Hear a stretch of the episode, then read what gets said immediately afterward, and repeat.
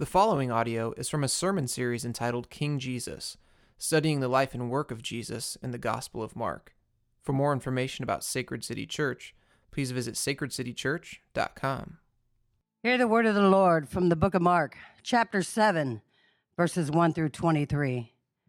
Now, when the Pharisees gathered to him with some of the scribes who had come from Jerusalem, they saw that some of his disciples ate with hands that were defiled, that is, unwashed.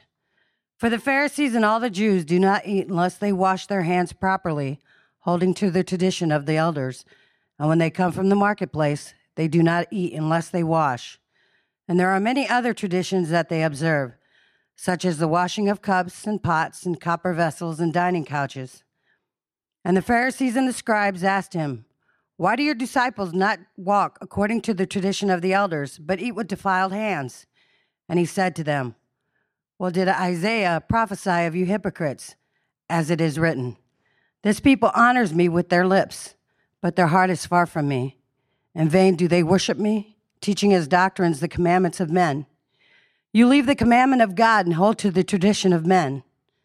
And he said to them, You have a fine way of rejecting the commandment of God in order to establish your tradition. For Moses said, Honor your father and your mother, and whoever reviles father or mother must surely die. But you say, if a man tells his father or his mother, whatever you would have gained from me is Corban, that is, given to God, then you no longer permit him to do anything for his father or mother, thus making void the word of God by your tradition that you have handed down, and many, many such things you do. And he called the people to him again and said to them, Hear me, all of you, and understand. There is nothing outside a person that by going into him can defile him but the things that come out of a person are what defile him.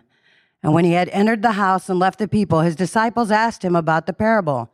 And he said to them, Then are you also without understanding?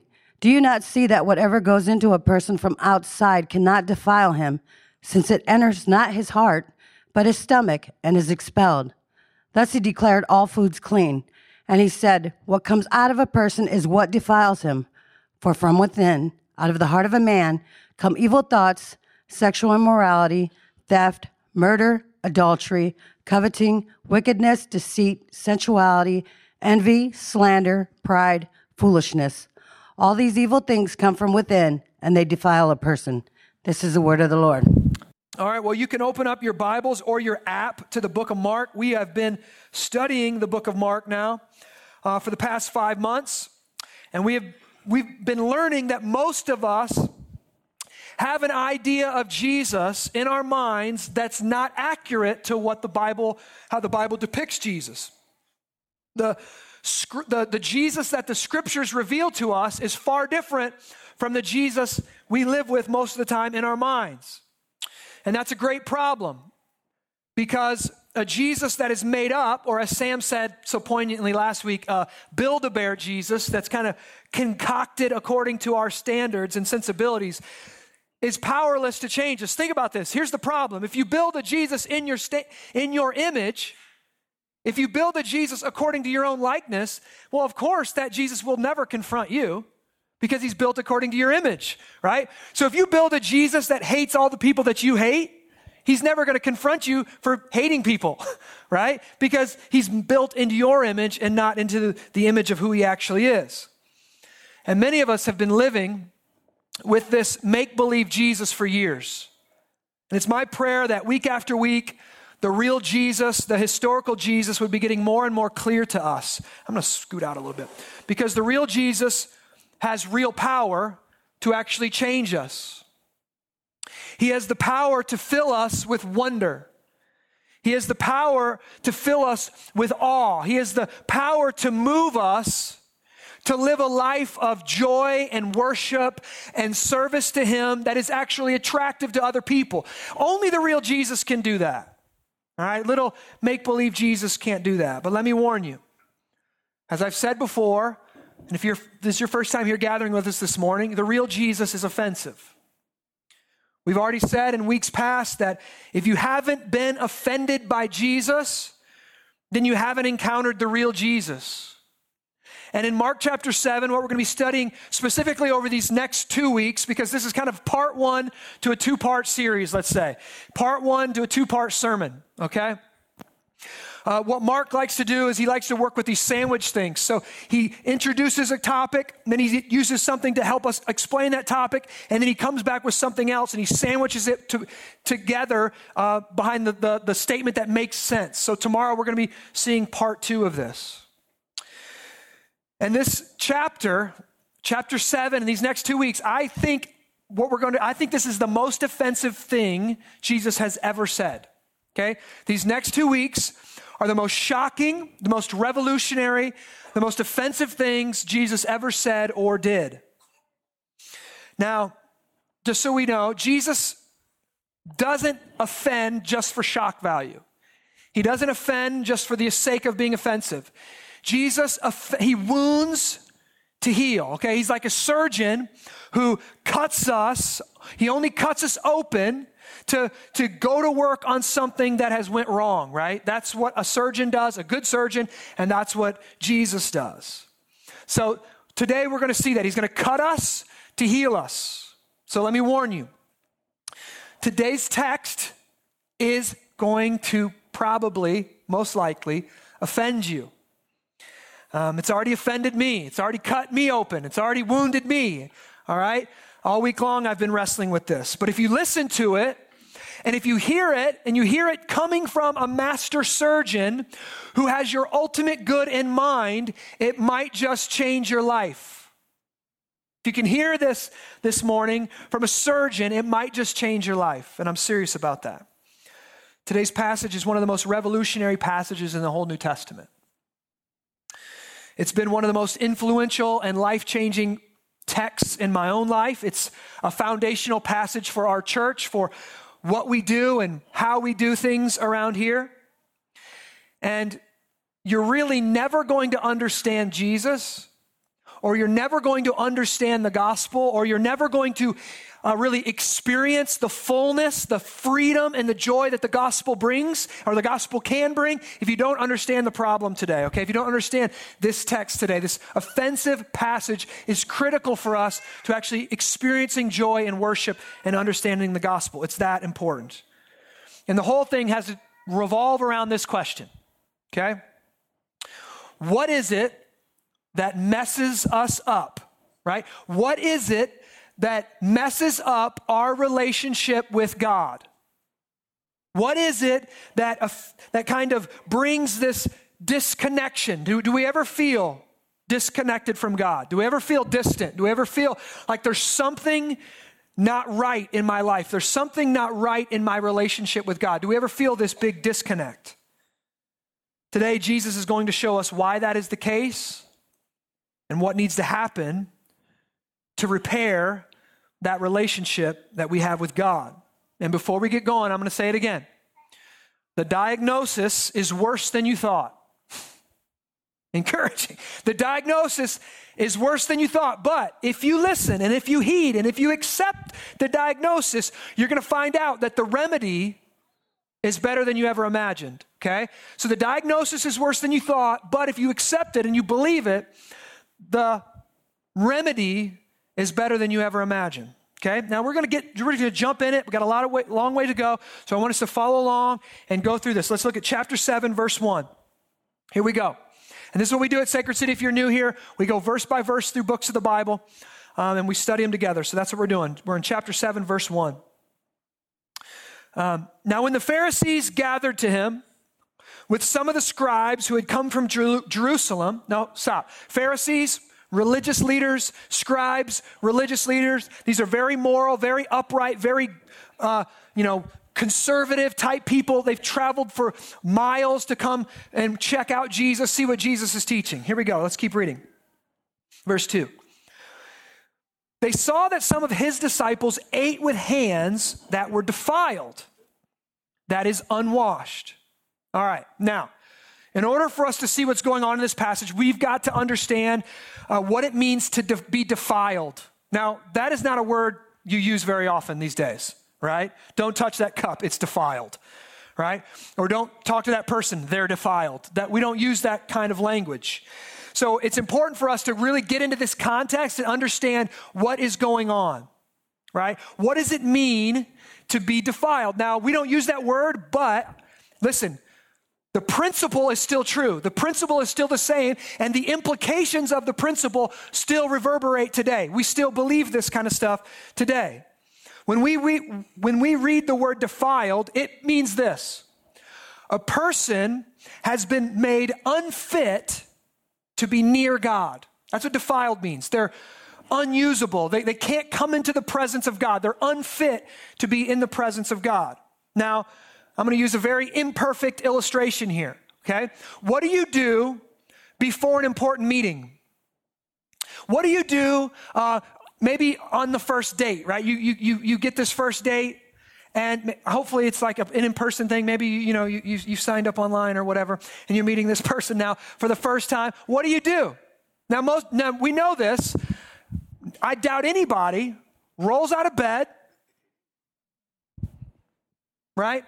Hops on their scooter, drives to the first date, right? What do we do? It's, it's, it's simple, right? What do we do when we go to this, you know, we're being interviewed by a new prospective employer? What do we do? We wash, right?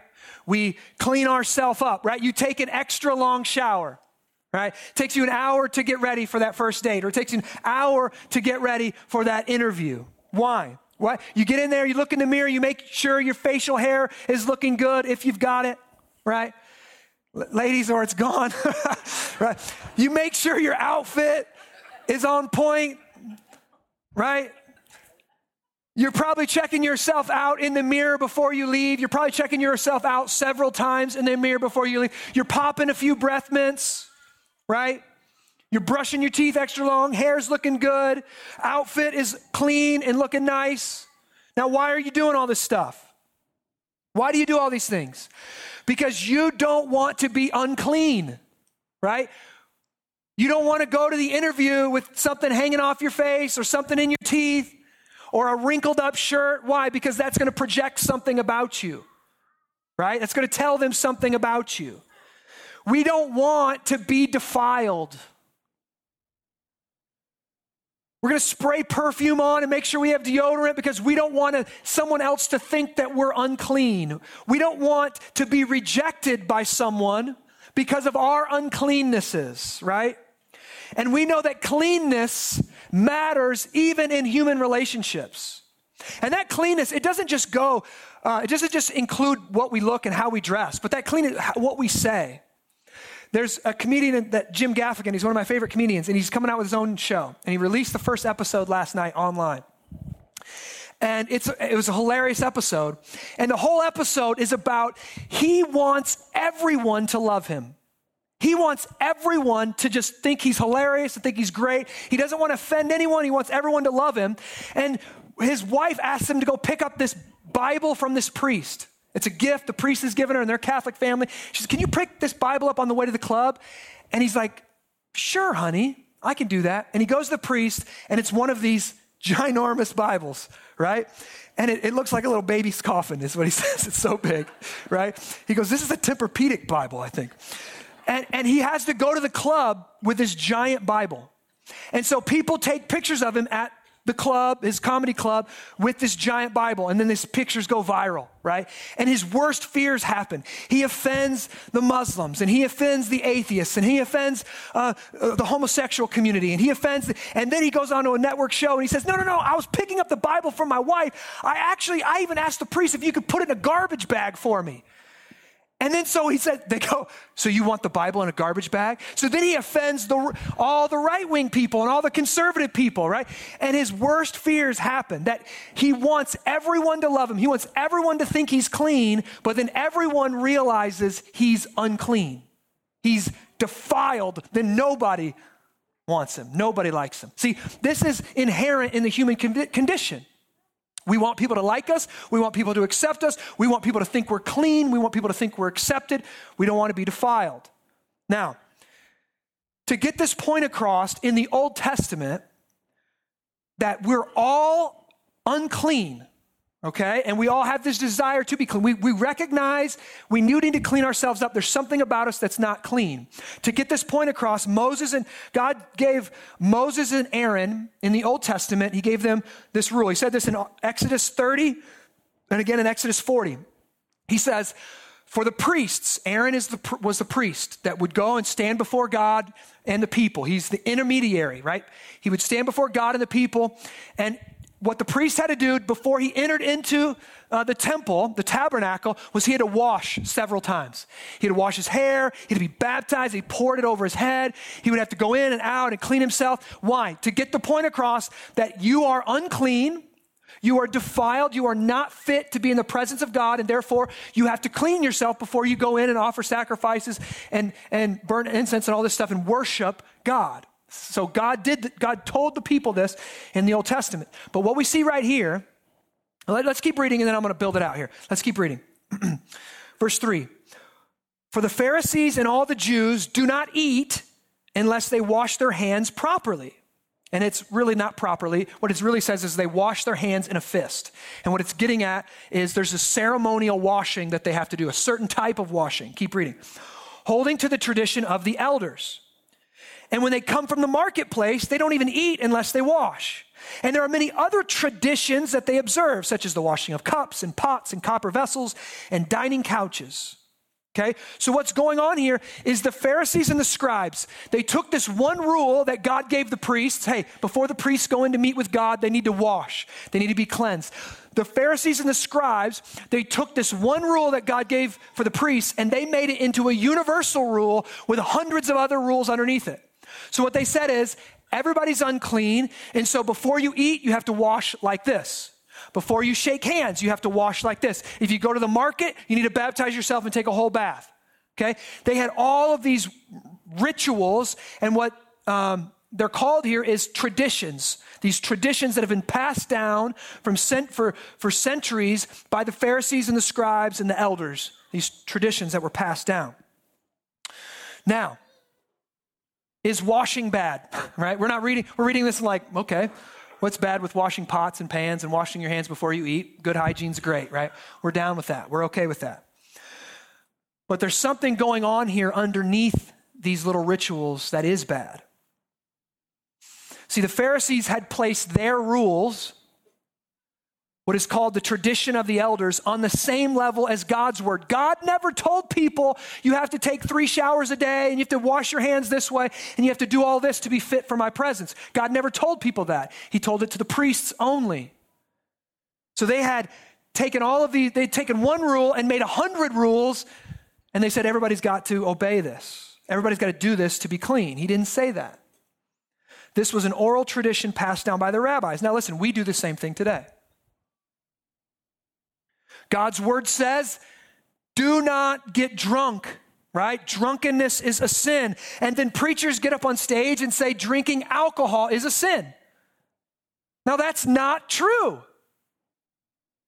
That is a man made tradition passed down. And I get really fired up about that because Jesus drank alcohol. And for a person to say that drinking alcohol is a sin would mean, therefore, that Jesus was a sinner. And if Jesus was a sinner, that means he's unfit to be in the presence of God. That means Jesus is unfit to die on the cross for our sins. That when he went to the cross, he wasn't paying for our sins, he was paying the price for his own sin. That's not the case. See, if that is true, we have no gospel at all. The gospel says that Jesus was the Son of God, that he was perfect, that he was and always remained perfectly clean, and therefore he was the only person who could pay the, the price needed to cleanse sinners, to make sinners right with a holy God. If Jesus was a sinner, then he died to pay the price for his own sins, and he couldn't make anyone else right before God. See, the Pharisees and the scribes kind of had the same problem. So if you have these rules in your head that are equal to Scripture, you have a real problem with Jesus. If drinking alcohol is a sin, and then you come to the Bible and you read that Jesus drank alcohol and he was even labeled a glutton and a sinner, you have a real problem. The Pharisees have the same problem. They said, We know anybody who's anybody, anybody who's clean, washes their hands like this, takes a shower like that, bathes like that. And now they're looking at Jesus and his disciples, and they're not. They're not washing their hands. So what happens? Look at verse 5. And the Pharisees and the scribes asked him, Why do your disciples not walk according to the tradition of the elders, but they eat with defiled hands? Now, so they ask why. They're looking at Jesus. It doesn't line up with the, what, the Jesus that they, they're looking for. They want a Jesus that comes in their way and obeys their rules, but Jesus doesn't do that. So they ask why. And this is where Jesus begins to get really offensive. Look at verse 6. This is really one of the keys to understanding this text.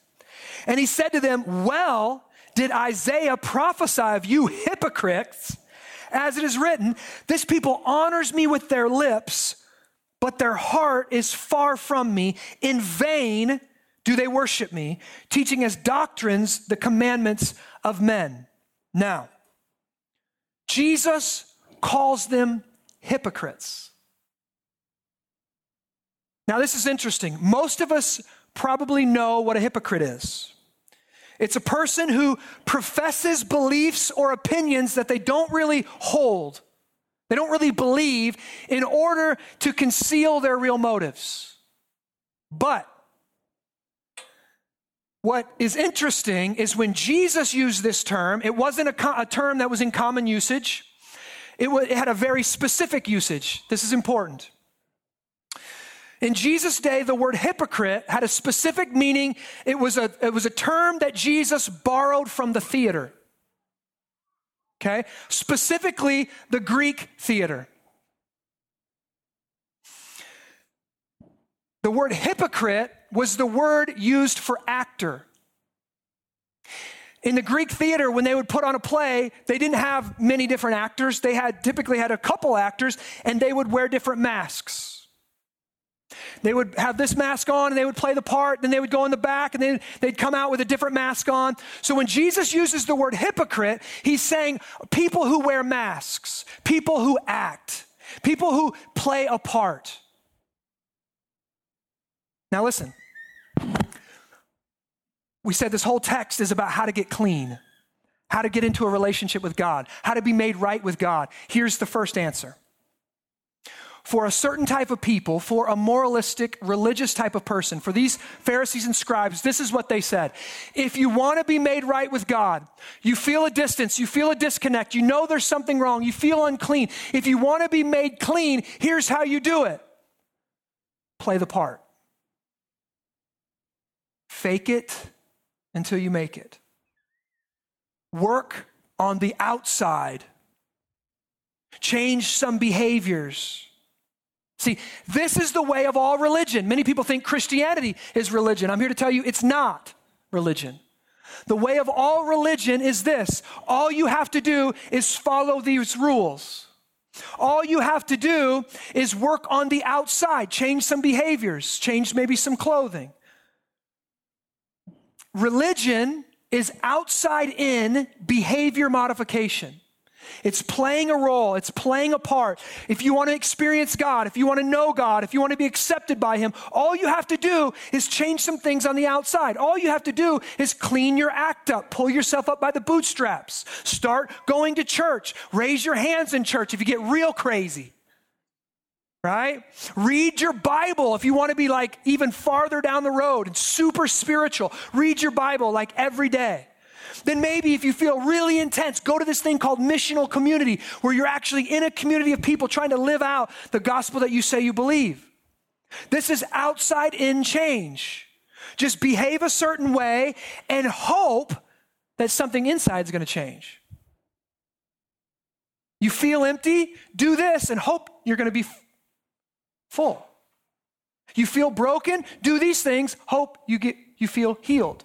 You feel lonely? Do these things. Hopefully, God's going to answer your prayers. Do these things on the outside and hope that God's going to do something on the inside.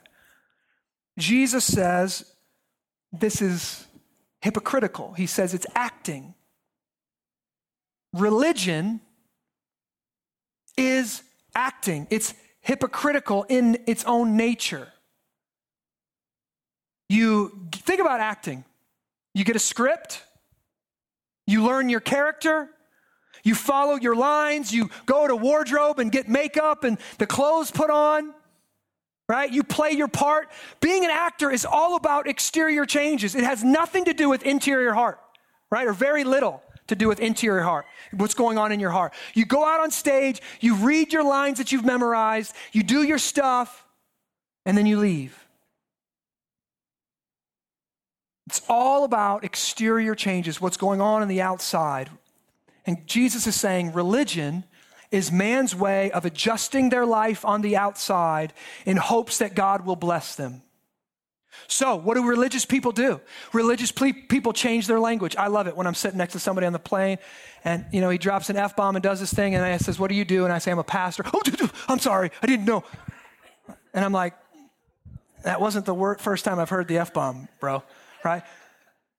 But why? Because they because everybody assumes when you get religious, you change your language, right? That's the first thing you do. Stop dropping the F bomb right? So when you get religious, you, you change your language, you change your clothing. Now, this is true for any religion, or almost all religions, right? You can many times you can tell a religion by the way they dress. Head coverings, not head coverings, et cetera, et cetera.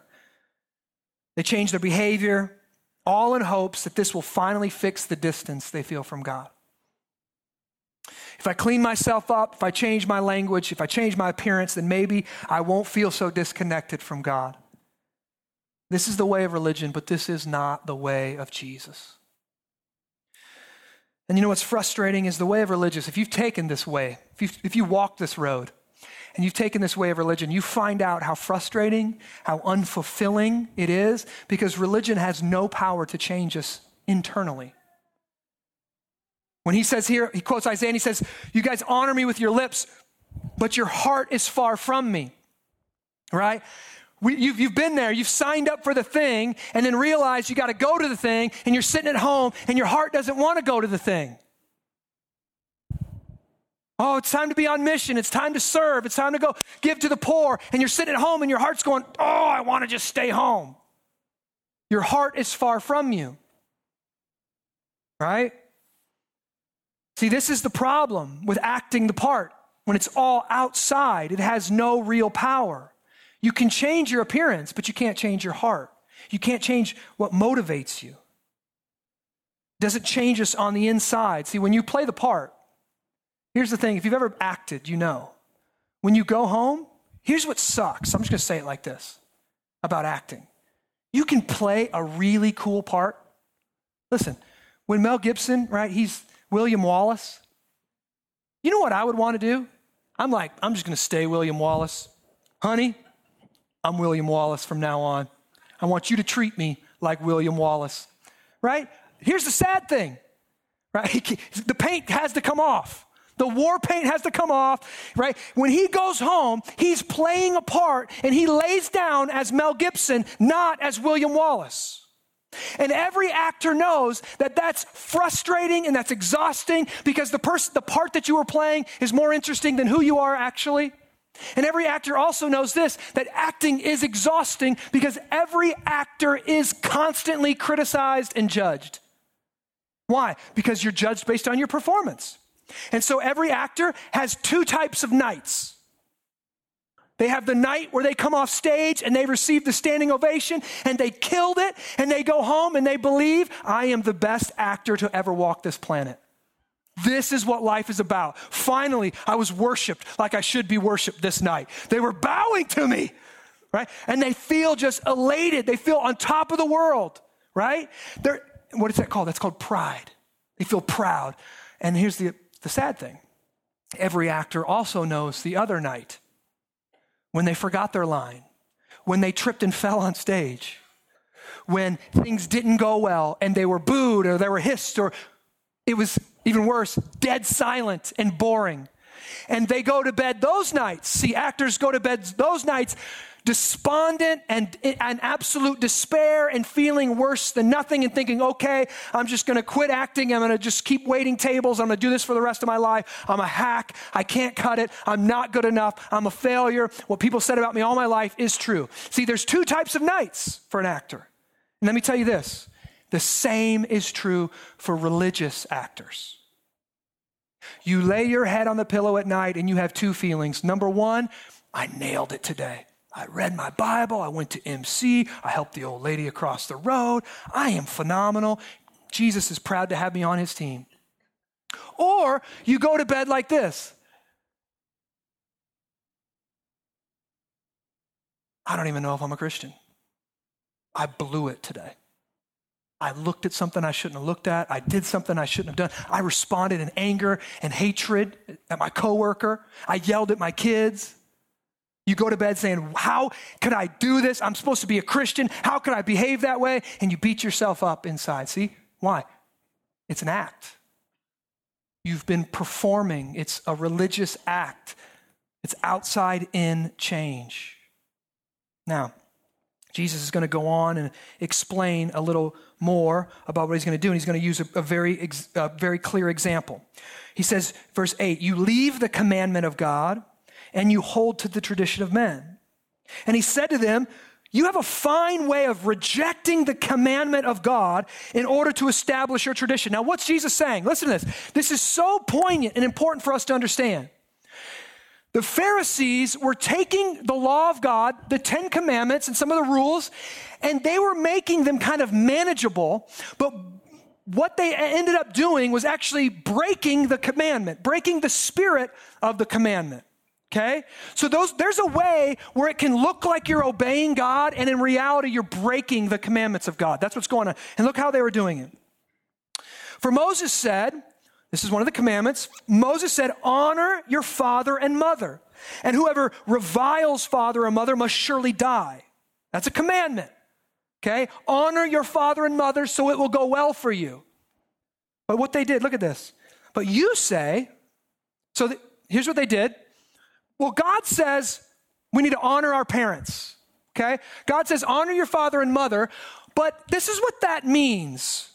And then they built out some little subcategories under that commandment. And this is one of them. Read it here. But you say, if a man tells his father or mother, whatever you would have gained from me is Corban, that is given to God, then you no longer permit him to do anything for his father and mother. This is what they're saying. All right. Honor your father and mother. What does that mean? That means obviously, as you're a child, you respect them. They say no, you say okay. That's what it means to obey your father and mother. But as they get older, honoring your father and mother means you don't necess- you don't rely on the state to take care of them. You just don't throw them away. You are responsible for them. You love them. You provide for them. You know, I don't want to hear my parents say amen to that right now. you take care of them, right? That's what it means. Now, listen, this Corban thing might not be so bad of an idea, actually. this is what they said. This is what they said. They, the, the Pharisees said, Oh my goodness, we have to take care of our parents all the way into old age, and that's going to take our resources, it's going to take our money, it's going to take our time, and we're in the prime of our life. If I'm, if I'm focusing on taking care of my parents, I can't build my business and I can't do my thing. So listen, they, were, they created this little workaround called Corban. It was like this. If you dedicate, and the priests did this surprisingly. Listen, if you, if you say all of your inheritance goes to the church, you don't have to give it to your parents. What a nice, convenient little workaround, right? Listen, if you sign over your life insurance to the church, you don't have to support your parents. And here's why it would benefit them. The Pharisees and the, and, the, and the religious leaders, they could use their resources all the way up until they die. And then when they die, whatever's left goes to the church. They wouldn't have to sacrifice during their 30s and their 40s to provide for their family. Do you see that? So they created this little workaround. And what is the whole purpose of honor your father and mother? It's this we are selfish people. And we need a commandment to tell us to take care of people, to take care of our parents. We need that commandment to do that, to love our parents. This is what loving your mother and father looks like when you get older. It means taking care of them. It means providing for them like they provided for you when you were a child. But they created this little workaround that completely canceled out that law. Do you see that? How offensive that a mom and a dad, they, you know, they're at retirement age, they don't have retirement back then. They need to be taken care of. And the person goes, No, no, no, I'm sorry, mom, but I'm giving it to the temple. What I should be giving to you, I'm giving it to God. Deal with it. Right? This is anti love. This is breaking the commandment. Now, Jesus gets pretty feisty here. He says this, verse 13, thus making void the word of God by your tradition. He says, Your tradition canceled out the Bible, cancels out everything you think you believe that you have handed down, and many such things you do. So he's just picking one thing. This many such things, there's a junk drawer. That there's all kinds of, listen, I'm going to say it's going on in our life right now. It's going on. Our, we create all these little workarounds that this is what the Bible says, and let's create a little workaround around that so I don't, and, and this is why. Martin Luther tells us there's three things that the Bible's meant to do. Okay? Number one, the Bible's meant to show us how to live the best life possible. Okay? If you just read the Ten Commandments, most people would read the Ten Commandments and go, I heartily agree with that. We shouldn't murder, right? We should honor our parents, right? We should love our neighbor. We should do these things, right? That's the best life to live. But here, here's the second thing the law does that the scriptures are supposed to do it's supposed to humble us and convict us and show us that the best way to live, we break it every day. We are, we are selfish. We're self focused. We want our needs to met, so we do steal, right? We do lie because we want to stay out of trouble and we want it to go well for us. So we think. So we break the commandment of God. And here's the thing when you break the commandment of God, the, the scriptures itself are meant to point us back to the only way to be saved, and that's by God Himself saving us because we're guilty for breaking the law. The only way we can be saved is through the grace of God, and that's given us to, in Jesus. And thirdly, the, the law is meant to restrain evil in the world. It's just meant to restrain, general revelation, restrain evil in the world. But listen, this is what's going on here with religious leaders and with Pharisees. This is what every religion tries to do. Jesus says this. Jesus kind of adds to the law, okay? He says this Love your neighbor as yourself. What's the first thing people say? Who, who's my neighbor? Who are you talking about? Why? We're looking for a loophole. Jesus says, Love your enemies. We're like, Whoa, what? What are we doing? We're looking for a loophole. He couldn't really mean my like neighbor, right? The one that has parties all the time and stays up late, the one who never mows his grass, right? The one that yells at my kids. I have one of those neighbors. My kids just call him the mean man. Right? God couldn't be talking about me loving that person, so we create all these little workarounds. Oh, it's probably just the people in my family or all the people that I like. I just have to love those folks. We create these little workarounds. Why? Because we don't want to be convicted. We don't want the second use of the law to come onto us. We don't want to feel condemned. We don't want to feel unclean. We don't want to feel defiled before God. So we lower the standards of the law to something that we can manage. That's what the Pharisees are doing here. They're lowering the law to something that is manageable. And Jesus says very clearly when you do that, you're rejecting the Bible, you're rejecting the Word of God. And he calls them hypocrites. You're actors, you're playing a part, you're reading from a script. It's not real. But this is where we get to see the way of Jesus. Religion is outside in. It's all about how you look and how you behave and how you act. But Jesus came to turn religion inside out. That's what he did. He, he came to turn religion inside out. Let's look at verse 14. And he called the people to him again and he said, Hear me, all of you, and understand there is nothing outside a person that by going into him can defile him. Somebody say nothing, please. Hear this. There is no food, there is nothing that is on outside of you that by going into him can make them unfit for God. No matter what new diet is on the market. Okay, I'm not saying everything is good for you, but nothing is going to defile you. Okay? Jesus says this, keep reading. And when he, when he had entered the house and let, where, where was that where I'm at? Yeah, but the things that come out of a person are what defile him. Whoa, verse 17. And when he had entered the house and he left the people, his disciples asked him about the parable.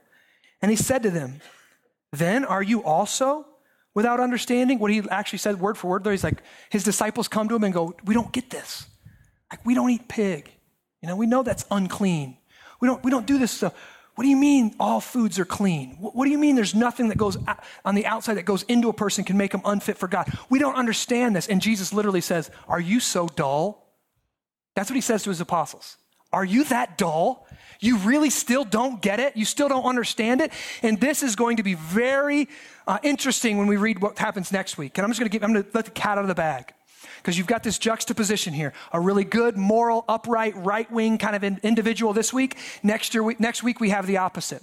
We have an outsider, we have a pagan, we have a Gentile woman. Okay, coming from the far left extreme. And the interesting thing is, when Jesus tells her a parable, she's the only one in the book of Mark to get it in the moment an outsider, an unbeliever, a pagan. She's the only one to get it. And these insiders, he tells them a story and they're like, uh, they don't get it.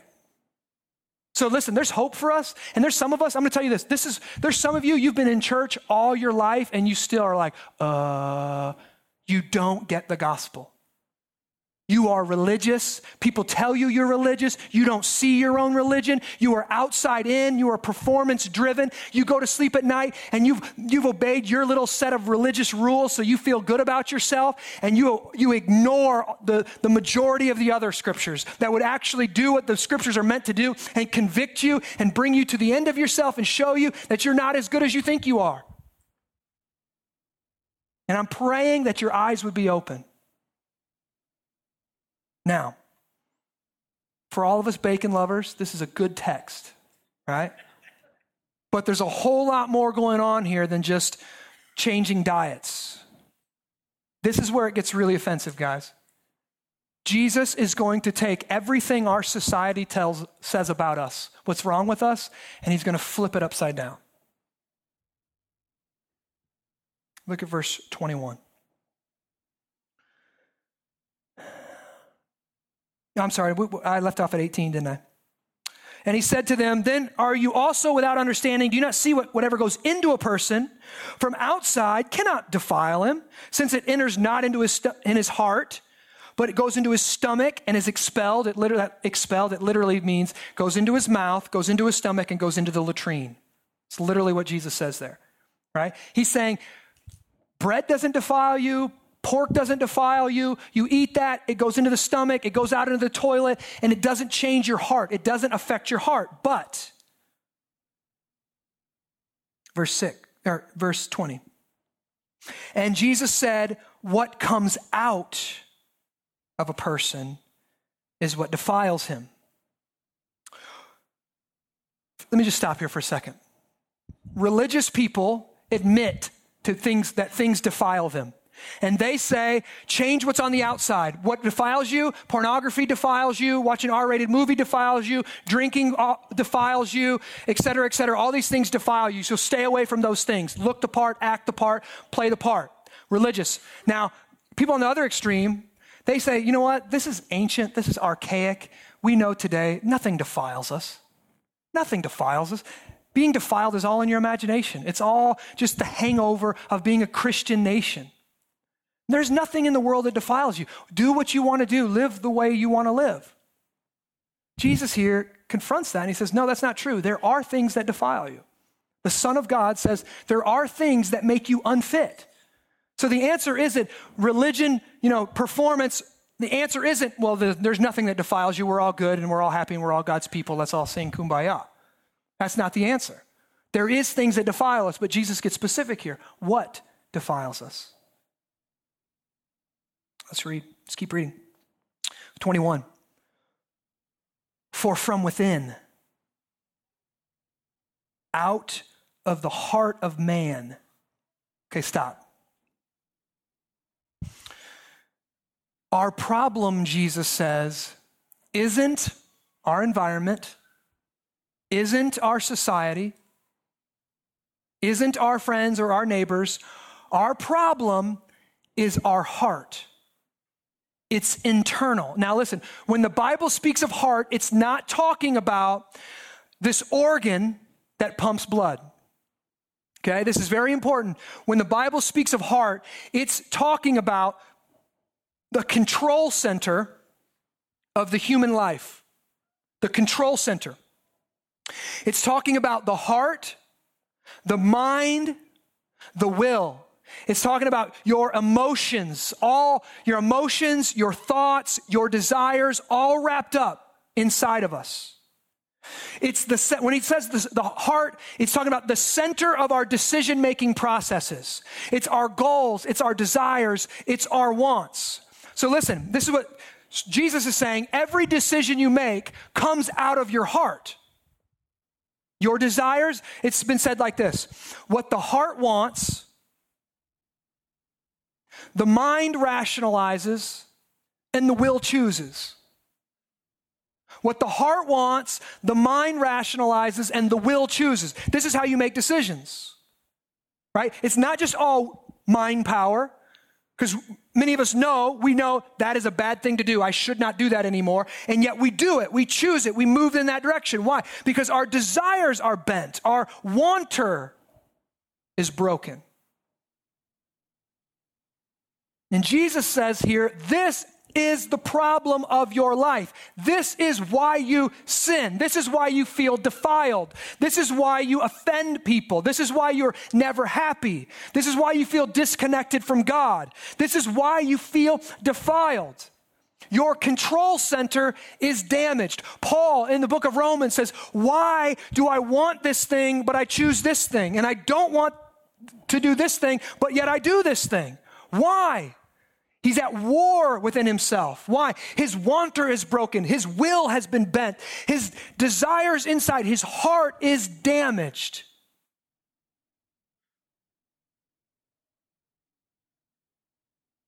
And it says, scripture says, it's been defiled since birth. And let me just use this illustration.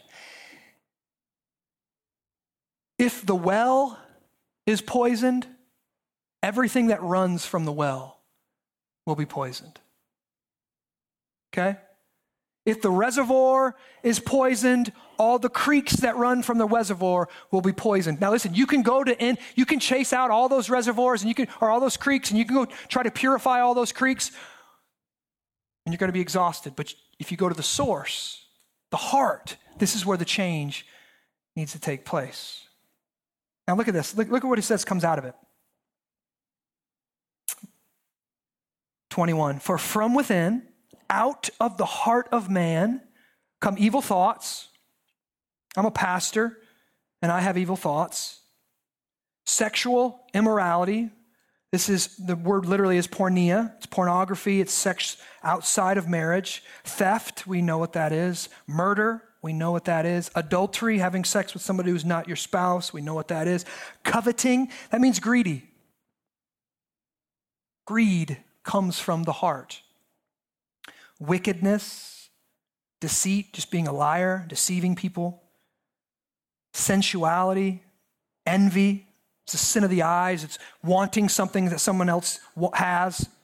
Slander, telling rumors or lies about people. Pride. And then foolishness, just acting fool, acting the fool. All these evil things come from within and they do defile something. They do defile a person. They make them unfit to be in the presence of God. Now, listen, I want you to hear this. Some of you, this, is abs- this should be absolutely revolutionary. Jesus isn't saying we do sinful acts, He says we are sinful people. Our hearts are the problem. Now, very few of us really believe this. I have heard dozens of Christians say to me, after they maybe they, they, lied to someone and they were confronted on it, and then they say, But that's not what I meant. You don't know my heart. How many of you have had somebody say that to you? You've confronted them on something or they've hurt you, but that wasn't my heart. Jesus is saying, You don't know your heart, it is your heart. He's saying, you don't just do sinful things, we are sinful people. all of our problems are they're not coming from our circumstances. They're not coming from our society. They're not coming from outside of us. They're all coming from our heart. I had people, you know, blowing up on Facebook this week. We had some, someone in Bettendorf, right? A 15 year old kid in Bettendorf on the news stabs his older brother to death. And people commenting, I can't believe this.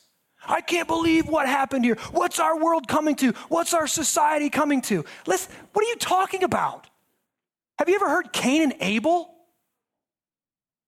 Have you heard this story where one brother rises up and kills another brother? It's been going on for a long time.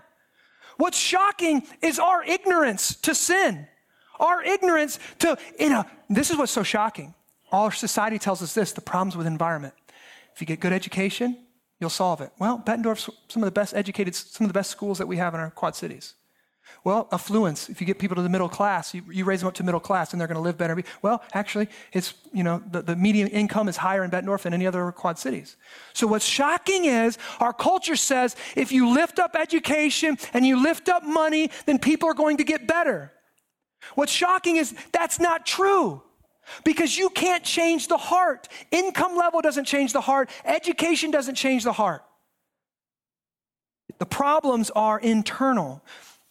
The prophet Jeremiah, he says it like this, and I just read this in my devotions this morning. He says, The heart, in Jeremiah chapter 17, the heart is deceitful above all things and desperately corrupt. Who can understand it? That's what he says about your heart. Now, are you raising your kids to believe this? Or are you raising your kids like they're little sweet angels? And anytime a parent says, Your kid slapped my kid, oh no, she never would have. Right? Not my angel. Right? And then you're driving home and she's yanking your hair from the back seat. like, you liar. Right? We're deceitful from the get go. Our kids have a deceitful heart from the get go. And you know what? You know what Jeremiah does in the next verse when he says, Our heart is deceitful above all things. Who can know it? He then goes on to say this The Lord searches our hearts and knows our thoughts. Let's go back to my illustration. We feel unclean when we have an interview, when we're on a first date. So we get all cleaned up, we all get washed up. But here's the thing that you know about that first date and you know about that employer they can't see my heart, they don't know what I'm thinking. So when he says, Why would you like to work here? Well, I just really feel like I could give back to my community if I worked here. I really think I, I could add to the organization. I could really help us impact our goals. And in reality, we're thinking, uh, you got better health care and you make I make more money. That's why I want to work here. Right? Now, what if, or on the first date, it's even worse, the stuff going through your head, right? What if you were sitting down with someone who could read your thoughts and someone could read your heart? See, then we'd be convinced that a little soap and lather and deodorant couldn't clean us up because they could pierce and they could see in our heart and they could see the wicked thoughts that's going in our heart and they could see the mean motives in our heart or the selfish motives in our heart. Jeremiah says that's what it's like to be in a relationship with God because God, He's created us. He can see into our control center. He knows why we're doing things. That's why all the religious performance doesn't affect him. That's why he says, You can worship me in vain. You can smile and raise your hand, and you can sway from side to side, and you can confess your sins on screen, and you can be far from God because your heart is not in it. This should concern us. This means Christians who confess and profess that Jesus is Lord, their hearts can be just as far as unbelievers, outsiders. Their hearts can be just as hard and just as wicked and just, just as bent on selfish motives. See, the religious guy is doing all this stuff on the outside. But none of these things can really get upstream and fix the problem. None of these things can really get into the heart and change the heart. And so the religious person is really a pitiful person. They know they're defiled, but they can't get deep enough. They can't get to the source to really fix their problem. So they're constantly in fear of people finding out their sin. They're constantly in fear that they're going to be outed. Somebody's going to find out. They're sad because they come in and they go through the motions. They might go to missional community. They might even have a fight club. They might read their Bible, but they are sad people because they're in constant fear that somebody's going to find out that they are a sinner. But if you can say, that's true, I am a sinner, it's absolutely freeing. And listen, this is a key. Until you understand this, you'll never understand Christianity. You cannot act your way into Christianity. You can't act your way into it. There's not things you can do to get inside. Tim Keller uses this example or illustration. He says this When I see somebody who's struggling to believe the gospel, I ask them this Are you a Christian? And he says, Many times they say this I'm trying. And he says, As soon as they say that, I know they don't get it. They don't understand the gospel. I'm trying, that is outside in. That is, I have good days and I have bad days. I'm really working hard at this thing. I'm hoping God's going to accept my service. I'm hoping when I get up to heaven, my good deeds will outweigh my bad deeds and I'll be a pretty decent guy and He'll let me in.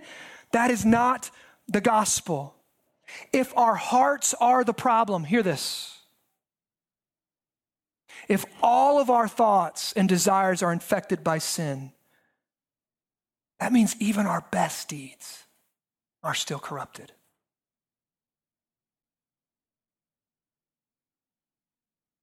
This led Isaiah to declare, We have all become like one who is unclean, and all our righteous deeds are like a polluted garment. Your best service, your biggest financial gift, your most generous, loving thing that you do, it's all still infected by sin. Think about that. Your Bible reading, corrupted. Your tithing, corrupted. Your attendance, corrupted. What do you mean? How can it be corrupted? We come to these things. Some of you are here just because you don't want your missional community to call you. If I don't show up, somebody's going to text me and ask me where I was. I'm tired of that. That's why you're here. You're not here to worship the living God. That's a corrupted motive. God sees your heart, right? Now, well, this is pretty depressing. Yeah, but let me read from Ephesians 2. So, what, what do we do? If all, see, this is why it's life changing, guys. If God just wants me to do a few cool things, good things for Him, then it's a lot of pressure on me, and I, I have to constantly keep that up. But if I learn and I, if I come to the scriptures and I see everything I do is corrupted by sin, I'm sinner in the inside, in the heart, there's nothing I can do to change my heart, well, what do I do? What do I do? This is what we're supposed to do. Look at verse, all right, I'll just read it to you. Chapter 2, verse 4 of Ephesians. But God, being rich in mercy, because of the great love with which he loved us, even when we were dead in our trespasses. Dead in our trespasses. That means we're spiritually dead. We're unable to do anything to commend ourselves to God. We're unable to clean ourselves. Dead in our trespasses. We're dead on the table. God made us alive together with Christ. By grace, you have been saved. And then he raised us up with Jesus and he seated us with Jesus in heavenly places so that in the coming ages he might show the immeasurable riches of his grace and kindness toward us in Christ Jesus. For by grace you have been saved through faith. And this is not your own do- doing, it is the gift of God, not a result of works, so that no one can boast. For we are his workmanship, created in Christ Jesus for good works, which God prepared beforehand that we should walk in them. What in the world? The Word of God is meant to level us It's meant to crush us. It's meant to us to see the wickedness of our hearts, that we're unable to do anything good to commend ourselves to God. Why? So we cry out to the God who is a God of mercy, a God who sent his one and only Son to obey the law perfectly. Jesus never disobeyed the law. He loved his neighbors. He shows us how much he loved his neighbors by going to the cross and being nailed there. And the ones killing him, he looks down and he says, Father, forgive them, for they don't know what they do. Jesus perfectly fulfilled the law. Why does he, why does he say here that all foods are clean? Because he makes them clean. Jesus Christ is turning all religions on their head right here in this passage. He's saying you cannot act your way in to a close relationship with God because all of your acting flows from a bad heart. If you want to be near to God, listen. If you want to be near to God, you got to let Jesus act for you. See, Jesus was perfect. All of his actions flow from a pure heart. Jesus even though he was pure and clean and undefiled and in a perfect relationship with God, Jesus took your sin upon himself on the cross. He took your sinful heart to the cross in order to kill it there and resurrect it and give you a new one. And when you put your faith in Jesus, that new heart is placed in you through the Holy Spirit. Jesus says that you are born again. You get a brand new heart. That's why I said that the diagnosis is worse than you thought. There's no climbing your way out. There's no working your way out. The diagnosis is our hearts are desperately wicked. All of our deeds have traces of sin in them. That's what it means. We are sinners. But if you can accept the diagnosis, if you can accept that, you can stop acting. You can stop trying to play the part and earn God's forgiveness. And the remedy is better than you ever imagined. Trust Jesus. Put your faith in Jesus, and his performance, his perfect life, gets credited to us. I want you to think about that. For those of you who are working hard at trying to uh, earn God's forgiveness, if your deeds, even your best deeds, have sin in them, that means you're trying to make a deposit, but every time you make a deposit, you do a good deed, you're actually taking a bigger withdrawal because there's sin in it. Do you hear that? So, good deed, oh, sin in it. Good deed, bad deed, bad. It's you're going deeper and deeper and deeper and deeper into debt. But when you place your faith in Christ, His perfect standing with the Father gets credited to you. So your bank account gets full of his righteousness. So when God looks at you, he doesn't see how much you're putting in and how much you're taking out. He sees how much Christ has put in. Christ's blood has forgiven you, has credited you with the righteousness of Jesus. Now, man, Jesus was defiled on the cross so that you could be made clean. Jesus was separated from the Father so that you could be brought near. Jesus is our salvation. And the more you can admit your weaknesses, and the more you can turn from your own attempts to make yourself clean before God, and the more you can embrace the one person who lived the clean life for you, the more you will realize God's amazing grace to you. The more free you will be to openly admit your weaknesses, openly admit your sins and your faults and your failures. Listen, for those Christian, for Christians in here who say, yeah, yeah, yeah, yeah. You know you believe this. You know you believe the gospel when someone confronts you or challenges you, and your first response isn't to get defensive. Your first response is to say, you know what? I know my heart is deceitful. I know my heart is depraved. and I might not be seeing things clearly right now. Let me pray about that. Let me ask my community about that. Let me talk to my fight club about that. Let me meet with my pastor about that. Is that what you do? Hey, I think that was really selfish what you did. You don't know my heart. The Christian, you see how this is incredibly freeing. This is absolutely incredibly freeing. See, religious actors are always worried about their appearances. What will people think if they find out? Find out what? That you're a sinner? Newsflash Jesus has already outed you. He pretty much said this on the cross This is how bad you are. Nothing can save you but my crucifixion and death. You can never be good enough. You can never obey enough rules. You can never go to church enough. You are so bad, the Son of God, who's perfect, has to die for you. That's how bad. Jesus couldn't just say, hey guys, everybody come to me. I'm going to baptize you. That'll be good enough. You'll be clean. Hey guys, I'm going to give you communion. Take communion. You're going to be clean. Jesus had to die to make us clean. So, what are you worried about? What are you worried about? I'd like to pull up this week's confession.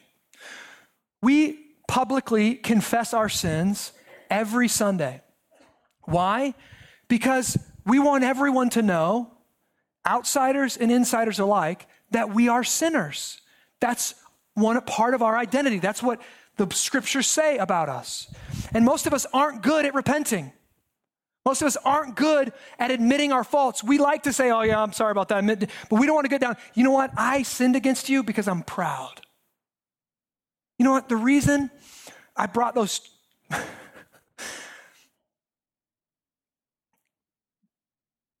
the reason I'm bringing cheap stuff to missional community is because I'm greedy. Right? That's why I'm greedy. I want to save the good stuff for me at home. So I'll bring the Coors, but I'm going to keep the microbrews in the back. You guys can't have it. And if you like Coors, I, am sorry about that. You have bad taste in beer. I can't help you there. now, listen. Look at our Almighty God who knows all and sees all. He knows our hearts. We confess our constant striving for righteousness. What's he saying? Acceptance and approval from sources that leave us empty. The approval of people, I just need everybody's love and affirmation. Oh, power, I got to get more money and more success because I got to feel power. Whatever those sources are, they leave us empty. Acting, playing the religious part, we go to bed at night, we're empty. We ask your forgiveness and we renew our hope in Christ alone, who offered himself to appease your wrath and forgive our sins. We find all comfort in his wounds, and we have no need to seek or invent any other means to reconcile ourselves with God than this one and only sacrifice who renders believers perfect forever. What are we doing here? What are we trying to do? We're trying to teach you not just to repent of your deeds, but to repent of your damnable good works the good things you do. You might have came here this morning just to feel better about yourself. Using God like a crutch. You might have came here this morning just to get the missional community off your back or just to check off a to-do list and feel better. Our hearts are deceitful. We want to repent not of just our bad deeds, but our, our bad motives that are inside our good deeds. And then go to the, go to the uh, absolution. This is the absolution where we want to hear what God says about us. When we put our faith in Christ, He says this I will sprinkle clean water on you, and you shall be clean from all. When, that, when it says all, God exists outside of time. He means your future uncleannesses as well. Everything you have done, you are doing, and you will do when you put your faith in Christ is washed clean, wiped clean. And from all your idols, everything else we worship, I will cleanse you. A new heart I will give you, and a new spirit I will put within you, and I will remove from your body the heart of stone and give you a heart of flesh. This is what only Jesus can do. No other religion offers you a new heart. They offer you new behaviors, new outside things to do. No religion offers you a new heart. Only Christ offers you that through the power of the Holy Spirit. And listen, if you're a believer in here and you go, I've put my faith in Christ, but I feel like I still got a broken heart. Yeah. Here's the reality. When you be, before you become a Christian, you really only have one heart, and it's pretty unified. When you become a Christian, it's like you have two hearts. And you still you have this old sinful flesh that wants to go one way, and then you've got this new heart that pushes you towards righteousness and pushes you towards community, pushes you towards the gospel, and there's this battle at war within you. But like I said, when God, God exists outside of time, and God says when He comes to set up His kingdom, when He comes back, or when we die and go to Him, that old heart is completely removed from us. And we have nothing but a new, sinless heart to live in community with Him forever. And by faith, that's already taken place. But we're living in this age where it's, we're, we're in between His first coming and His second coming. So we live with this kind of dual nature, let's say these two hearts that are going on inside the same body. And that's why you can wake up one morning and feel on top of the world, and you can wake up on the next morning and feel like you're down in the dust. Now, I this is it, I'm closing right now. I want I want this this does a lot. If you, we really understand this truth, when somebody confronts us about our sin, the first thing we should say is, You, you might be right. We have, we have that kind of humility. The second thing, if you're an unbeliever in here, if you're an outsider, we can admit you might be more moral than we are. You might be a better person than we are. You might be serving your city and volunteering and giving more money to the poor. You might be doing those things. We, we admit that. We, we, we're free. Christians aren't necessarily the best people on the planet. They aren't. They're sinners who recognize their need for grace. That's what they are. Jesus says the prostitute is closer to the kingdom than the religious person. That's what Jesus says. So we can admit that.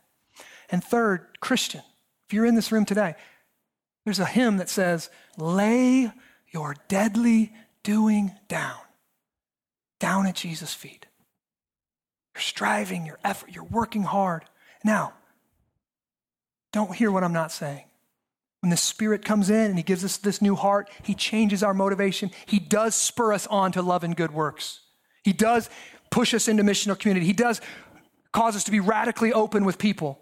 He does send us out into the city as missionaries. We do behave, we do perform, we do all these deeds, but it's out of a new heart. It's not for His approval, it's because we have His approval. It's a big difference in that. And when we come to this meal this morning, that's what we're remembering that everything needed for our salvation has already be, been accomplished. And everything we need for life and godliness has already been given to us by the Holy Spirit. And so when you come and you eat this bread and you dip it in the wine, and you're, you're saying, God has covered my sin. He has made me new. I am no longer defiled because Christ has cleansed me. That's what this meal does. Let me pray. Father,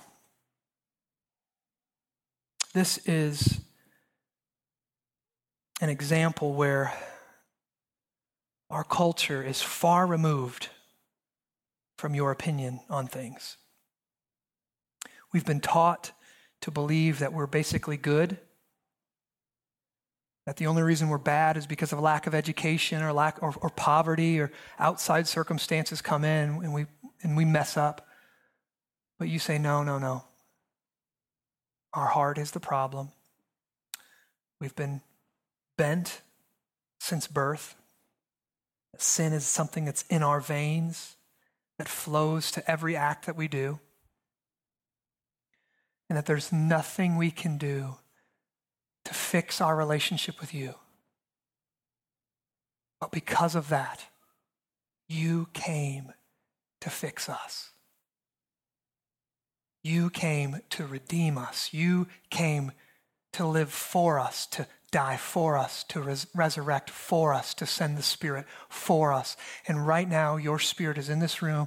And for anyone who would believe these words of mine, your Spirit is at work in their heart, and you are washing them from all their uncleannesses, and you are putting a new heart within them. And I pray that you would do that work in this moment for your glory and your glory alone. And as we come to eat this meal, we would eat as forgiven sinners, as adopted sinners, as loved sinners.